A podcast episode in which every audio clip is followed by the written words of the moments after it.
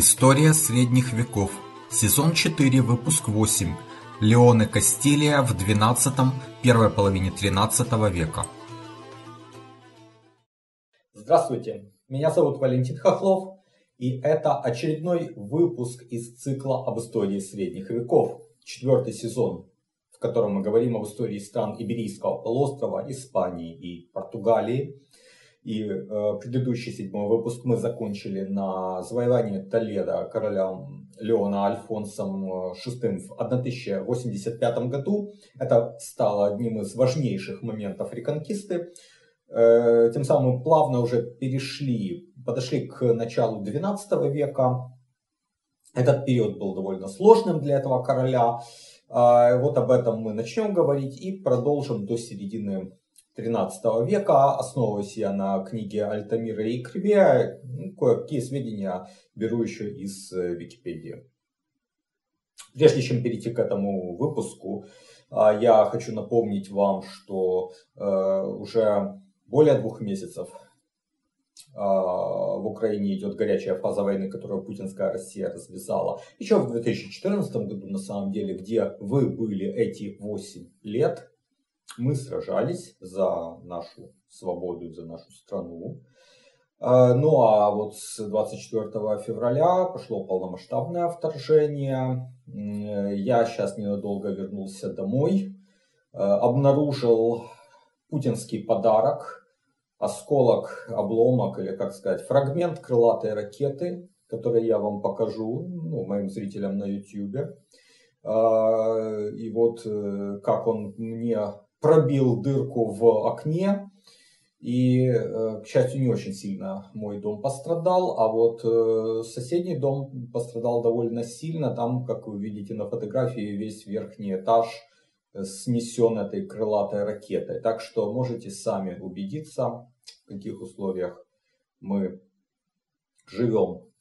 Но надеюсь, что война закончится, и мы вернемся к мирной жизни, естественно, в нашей свободной стране. Ну а тем временем вы можете поддержать э, мой труд, э, подписавшись на сайте patron, patron.com, касая VAL, подчеркивание KHOKHLOV. Э, и это, ну, как-то хотя бы частично может мне чем-то помочь, хотя это очень небольшие суммы для меня, они не играют принципиальной роли, но тем не менее, э, если у вас есть также э, возможность, вернее, в любом случае, это вам ничего не стоит, подписывайтесь на мой канал в YouTube, который можно найти по моему имени Вайл Хохлов. Теперь переходим, собственно, к выпуску. А, на троне Леона и Кастилии правит Альфонс VI, он уже достаточно старый человек, то есть мы уже переходим в 12 век. У него нет законорожденных сыновей. А, простым выходом из ситуации было бы признать незаконно рожденного сына наследником, а незаконно рожденный сын Санктий, или же по-испански Санчо Альфонсос, а, был рожден от наложницы мусульманки. Но в 1108 году этот сын погиб в битве.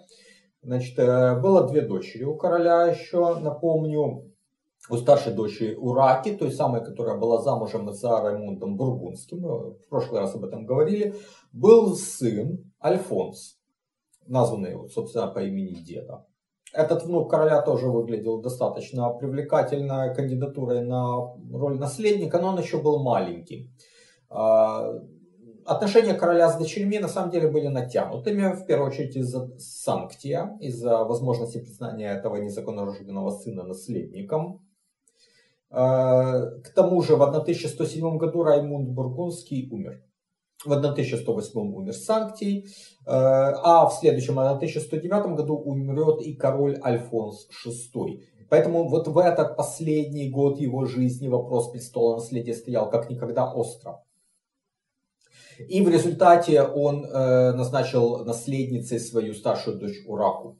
На самом деле у вестготов не было нормы, а, аналогичной а, норме солической правды у франков, о том, что земли наследуют только дети мужского пола. Королевство это земли, королевство это как бы хозяйство, собственность королям.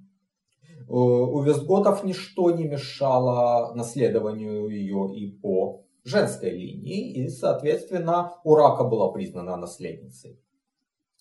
Однако все-таки королю было страшно оставлять королевство без сильной мужской руки, и поэтому он выдает замуж Ураку второй брак э, значит, с Альфонсом Арагонским, который имел прозвище «воитель», то есть такой э, действительно опытный воин. Э, дело в том, что королевству угрожала ну, опасность относительно со стороны альмаравидов. Итак, в 1109 году Альфонс VI умирает, дочь Урака наследует трон, по праву жены королем становится Альфонс Арагонский, который тут же берет власть в свои сильные руки. Не всем это понравилось. Знать Галисии отказалась признавать Альфонса Арагонского и возвела на престол внука Альфонса VI, вот этого самого маленького Альфонса, э, сына Ураки. Его еще называют инфант Альфонс. Итак, в Галисии правит он, в Кастилии Леоне правит Урака и ее муж Альфонс Арагонский.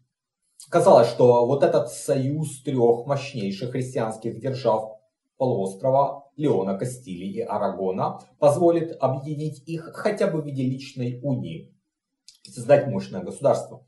Но Альфонс Арагонский опирался на знакомую ему знать Навары и Арагона и ставил ее на ключевые посты, чем озлобил против себя знать Леона и Кастилии.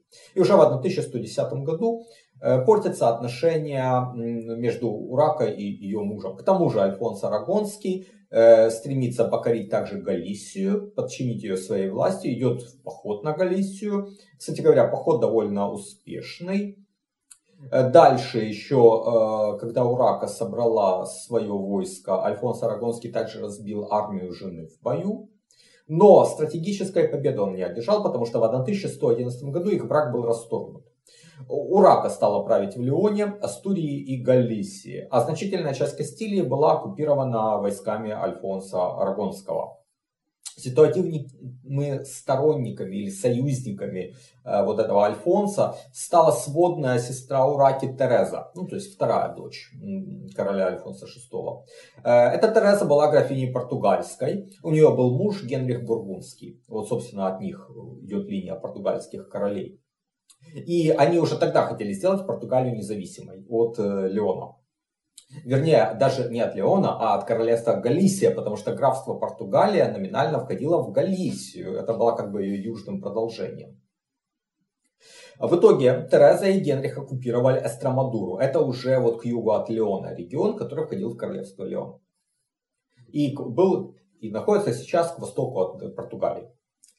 Позднее сестры помирятся, но на определенных условиях. Тереза получила от Ураки некоторые земли в Леоне и значительную автономию Португалии. Но вообще это вот время между 1109 и 1126 годами, это период большой политической нестабильности и интриг.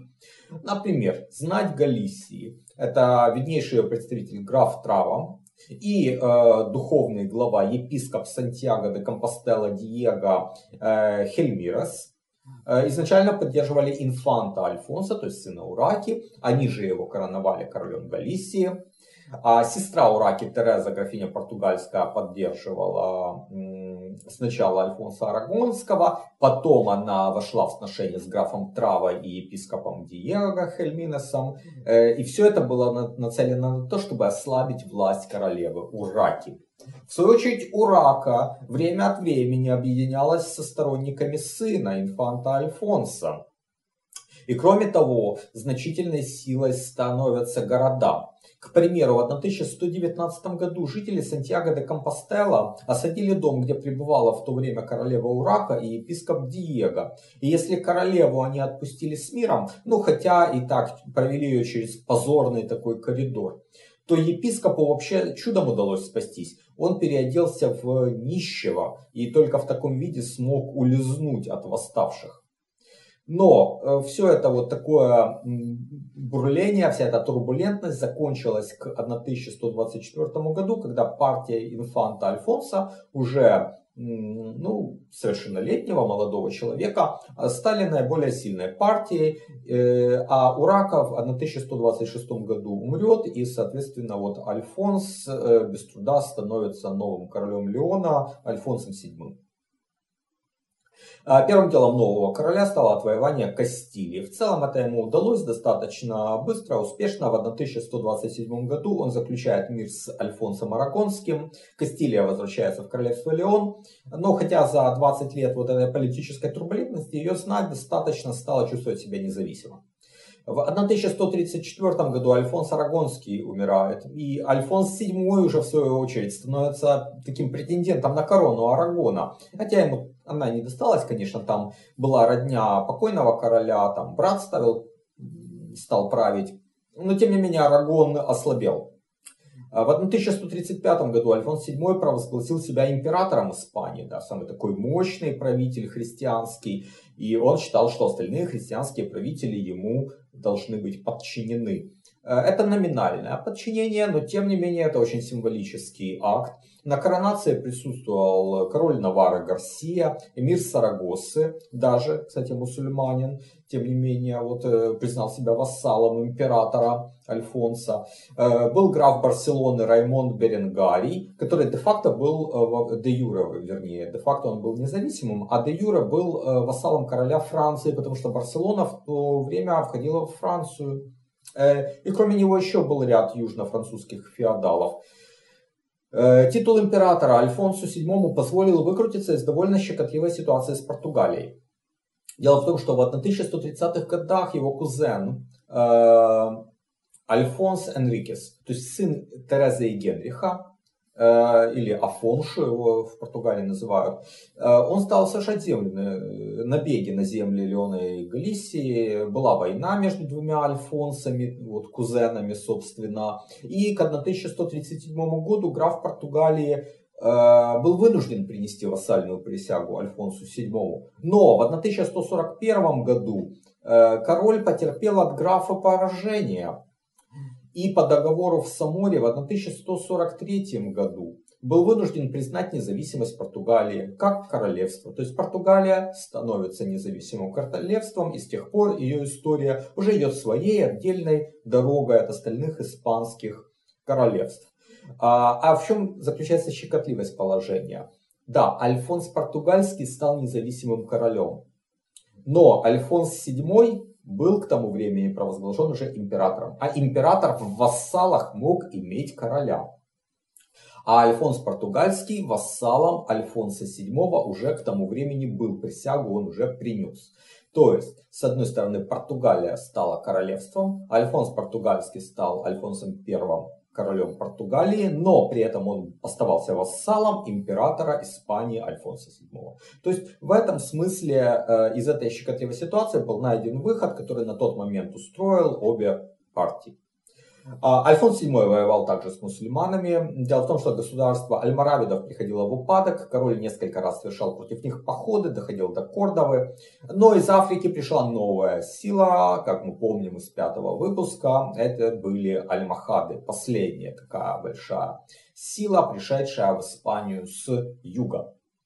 Альфонс VII объединяется с Альмаравидами против нового врага. В 1147 году, как часть второго крестового похода, был им совершен вместе с королем Навары Гарсией, графом Барселоны Раймондом Беренгарием IV.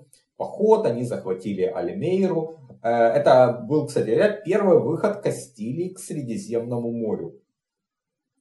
А, в 1151 году э, Альфонс VII и тот же Раймонд Беренгарий IV заключают договор о разделе сфер влияния между Кастилией и э, Арагоном. Дело в том, что граф Барселоны к тому времени э, по праву жены стал королем Арагона. Барселона и Арагон объединятся в будущем, создастся личная уния, создастся единое государство фактически, и вот между ними и Кастилией э, был договор о разделе сфер влияния вот в юго-восточной Испании. Однако это им не помогло, потому что в 1157 году Альмейру э, Альмахады отвоевали. Король Альфонс VII совершал поход против них, э, город он не отбил, а возвращаясь заболел и умер 21 августа 1157 года. И королевство было разделено между двумя сыновьями короля. Это, кстати, довольно порочная практика, как мы видели, принесла много бед уже к тому времени, да и для 12 века такой раздел был анахронизмом явным, но тем не менее случилось то, что случилось. Санктий III, старший сын короля, э, стал править в Кастилии Толедо, а Фердинанд II, младший сын короля, получил Леон и Галисию. Братья воевали друг с другом. Ну, конечно же, мы знаем, чем разделы заканчиваются практически всегда. Дело в том, что Фердинанд хотел подчинить Кастилию Леону. А с другой стороны, на Кастилию напали Навара и Арагон, но король Санктий III всех их сумел одолеть. И даже заставил короля Арагона признать себя своим вассалом. Но Санктий умер уже в следующем, 1158 году.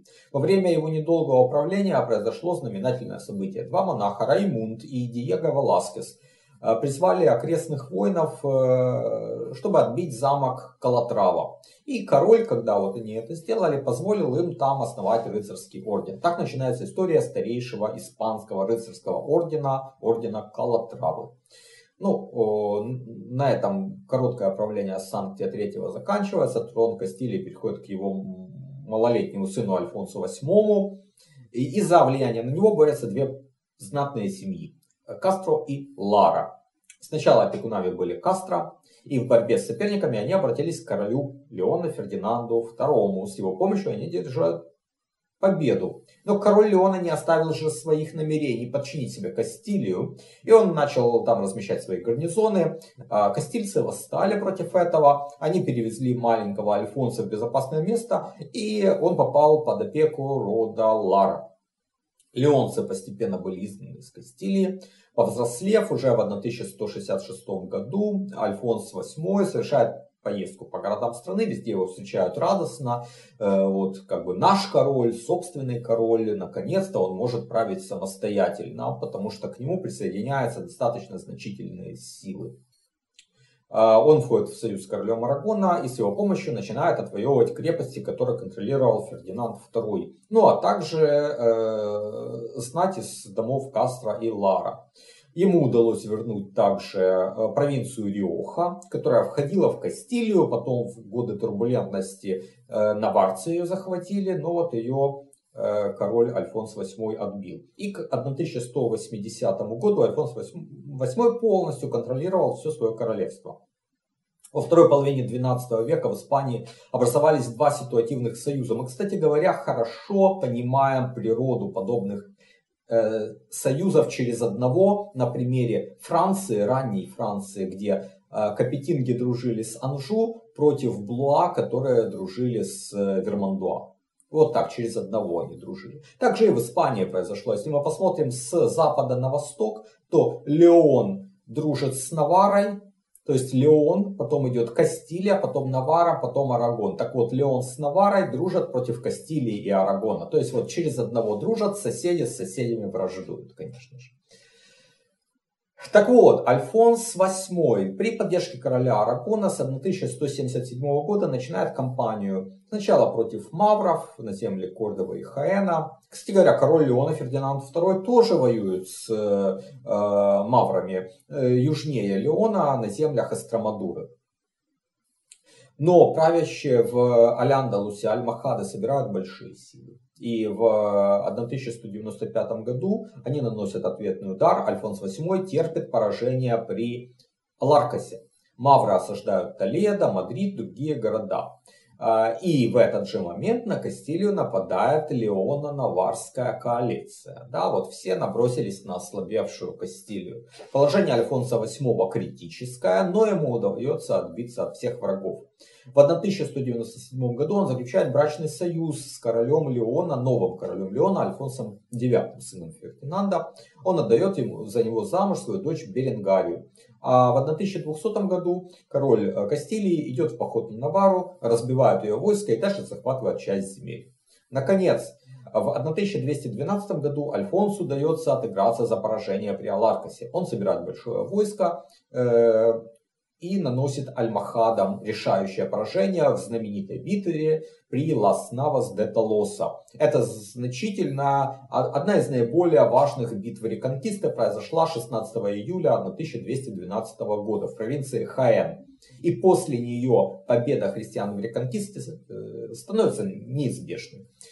Э, Кастилия получает преобладание среди всех государств полуострова, как христианских, так и мусульманских. Хотя Леон тоже проводит свою реконкисту. Его король Альфонс IX также захватывает важные города, э, такие как Мериду, Бадахас, это еще к 1229 году ему удалось завершить. К тому же король Альфонс VIII Э, в 1214 году умирает. Кстати, давайте тогда посмотрим, что же в Лионе происходит. Вот уже около 20 лет я увлекаюсь историей средних веков, читаю книги и смотрю передачи, а недавно начал и сам создавать видео и подкасты на эту тему. Это мое хобби, и я создаю контент совершенно бесплатно. Но если у вас есть желание и возможность поддержать мой труд материально, то присоединяйтесь к моему сообществу на сайте Patreon. Оно называется по моему имени Вэл Хохлов. patreon.com касая VAL подчеркивание KHO KHLOV. Не забывайте подписываться и на мой канал в YouTube. Его можно найти также по моему имени Вэл Хохлов. Возвращаемся на полвека назад. В 1157 году Леоном начинает править Фердинанд II. Мы уже говорили о том, как он пытается вмешиваться в дела Кастилии после смерти своего старшего брата Санктия III. И как он сотрудничает с семьей Кастро, а их противники, семья Лара, берут опеку над молодым Альфонсом VIII. Так вот, в 1162 году Фердинанд захватывает Толедо, и один из рода Кастро назначен был его губернатором. А сам Фердинанд э, тогда же заключает договор с э, королем Навары Санктием VI. А, но у Леона есть еще на западе противник, это Португалия. И вот э, с королем Португалии Альфонсом э, Фердинанд был вынужден вести тогда в 60-е годы борьбу. Показательна история взятия Бадахаса в 1169 году. Сначала его осадили войска португальского короля, они там победили мусульман, э, захватили весь город, кроме цитадели. А затем король Фердинанд по договоренности с альмахадами окружает город, окружает португальцев, и в городе идут уличные бои, э, и в результате Альфонс Португальский попадает в плен даже к леонцам. Но, правда, Бадахас в итоге Фердинанду пришлось отдать мусульманам. Э, в то же время семье Кастро удалось сделаться такими полунезависимыми правителями. В общем, такие позиционные войны продолжаются все 30 лет правления Фердинанда II, который умер в 1188 году. И корона Леона отходит к его маленькому сыну, малолетнему э, Альфонсу IX. Состояние королевства было далеко не наилучшим. Несмотря на то, что Фердинанд правил долго, он не добился существенного расширения пределов королевства. А его попытки взять под контроль Кастилию не увенчались успехом. Финансы Леона были расстроены постоянными войнами, постоянными такими набегами и кампаниями против э, как Португалии, так и мусульман и Кастилии. И сын Фердинанда Альфонс IX еще маленький, а Альфонс VIII Кастильский уже взрослый. И поэтому Альфонс VIII требует от Альфонса IX принести ему вассальную присягу.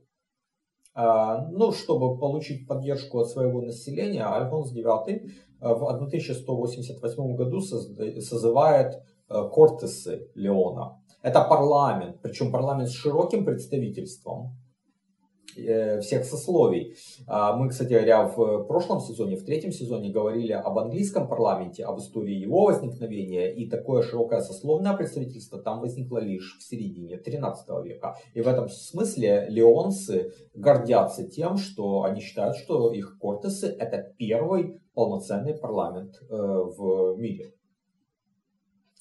Так вот, Альфонс IX, опираясь на поддержку широких слоев населения, смог остановить наступление короля Кастилии и разбил его.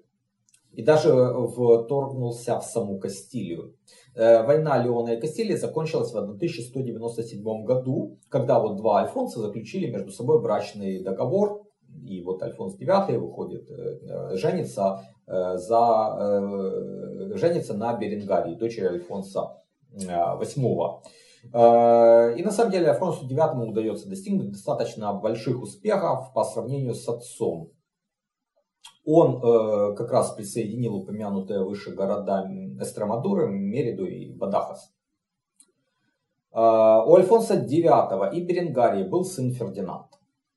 В 1204 году папа признал их брак незаконным. Беренгария вместе с сыном уехали в Кастилию, ко двору своего отца Альфонса VIII. После смерти короля Кастилии в 1214 году э, трон там получил Генрих I, которому было всего лишь 10 лет. Но э, он э, так и не достиг совершеннолетия, потому что в 13-летнем возрасте король Кастилии погиб в результате несчастного случая. Корона отходит, собственно, Беренгарии а, а она передает в том же 1217 году ее своему сыну Фердинанду, который, опять же, маленький еще к тому времени. А, отец мальчика, Альфонс IX, правит в Леоне. Он недоволен этим, потому что он считает, что он законный наследник Кастилии, он хочет объединить оба королевства под своей властью. Но, в общем-то, ему это не удается, потому что Кастильская знать поддерживает Фердинанда и Беренгарию, и вот этот э, молодой человек, ну, он взрослеет по ходу этой кампании, э, ну, как взрослеет, он еще юноша, да, но он успешно отстаивает свою корону. В 1230 году Альфонс IX умирает. Он завещает Леон двум дочерям, но Фердинанд III, уже повзрослевший и закрепившийся в Кастилии, претендует на наследство своего отца, на корону Леона. Он э, заключает с сестрами мировое соглашение, им выплачивает большую компенсацию и получает корону. И таким образом Леон и Кастилия объединяются опять, на этот раз уже окончательно.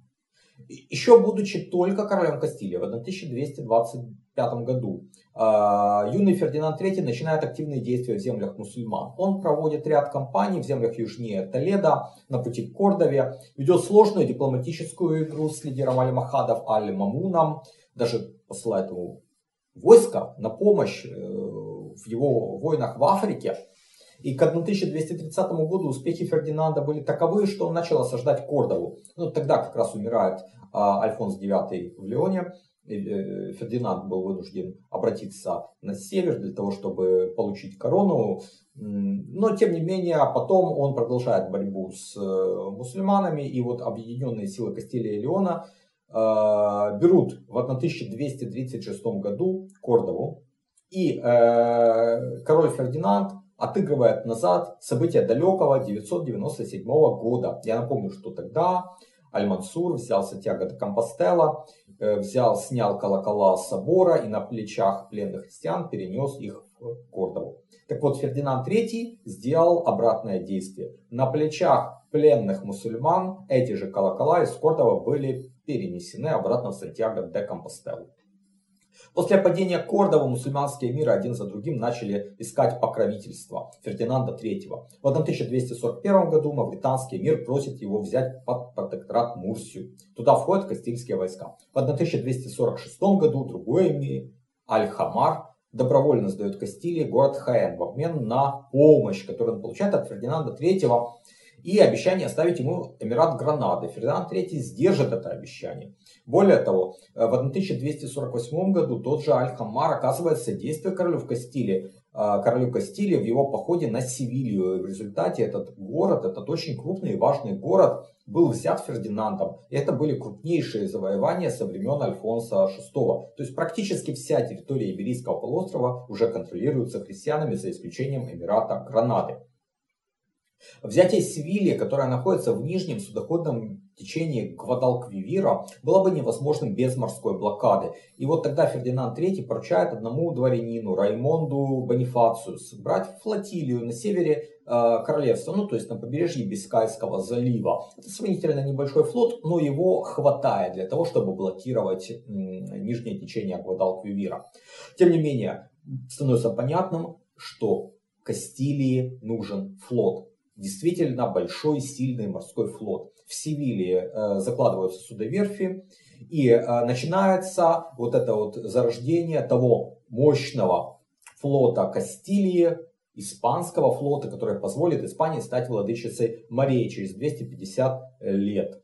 Ну а первым адмиралом Кастильского флота в середине 13 века стал тот самый Раймонд Бонифаций. А помимо военных дел, э, Фердинанд III э, в конце правления занимался государственным э, строительством, пытался унифицировать законодательные институты своего обширного королевства, которое состояло из многих разнородных частей. Но эту задачу ему закончить не удалось. Фердинанд III умер 30 мая 1252 года и позднее был причислен к лику святых. На этом мы пока останавливаемся. Присоединяйтесь к моему сообществу на Патреоне, patreon.com, касая VAL, подчеркивание KHOKHLOV. Подписывайтесь на мой канал YouTube, Хохлов. Оставайтесь на этом канале. До свидания и до новых встреч.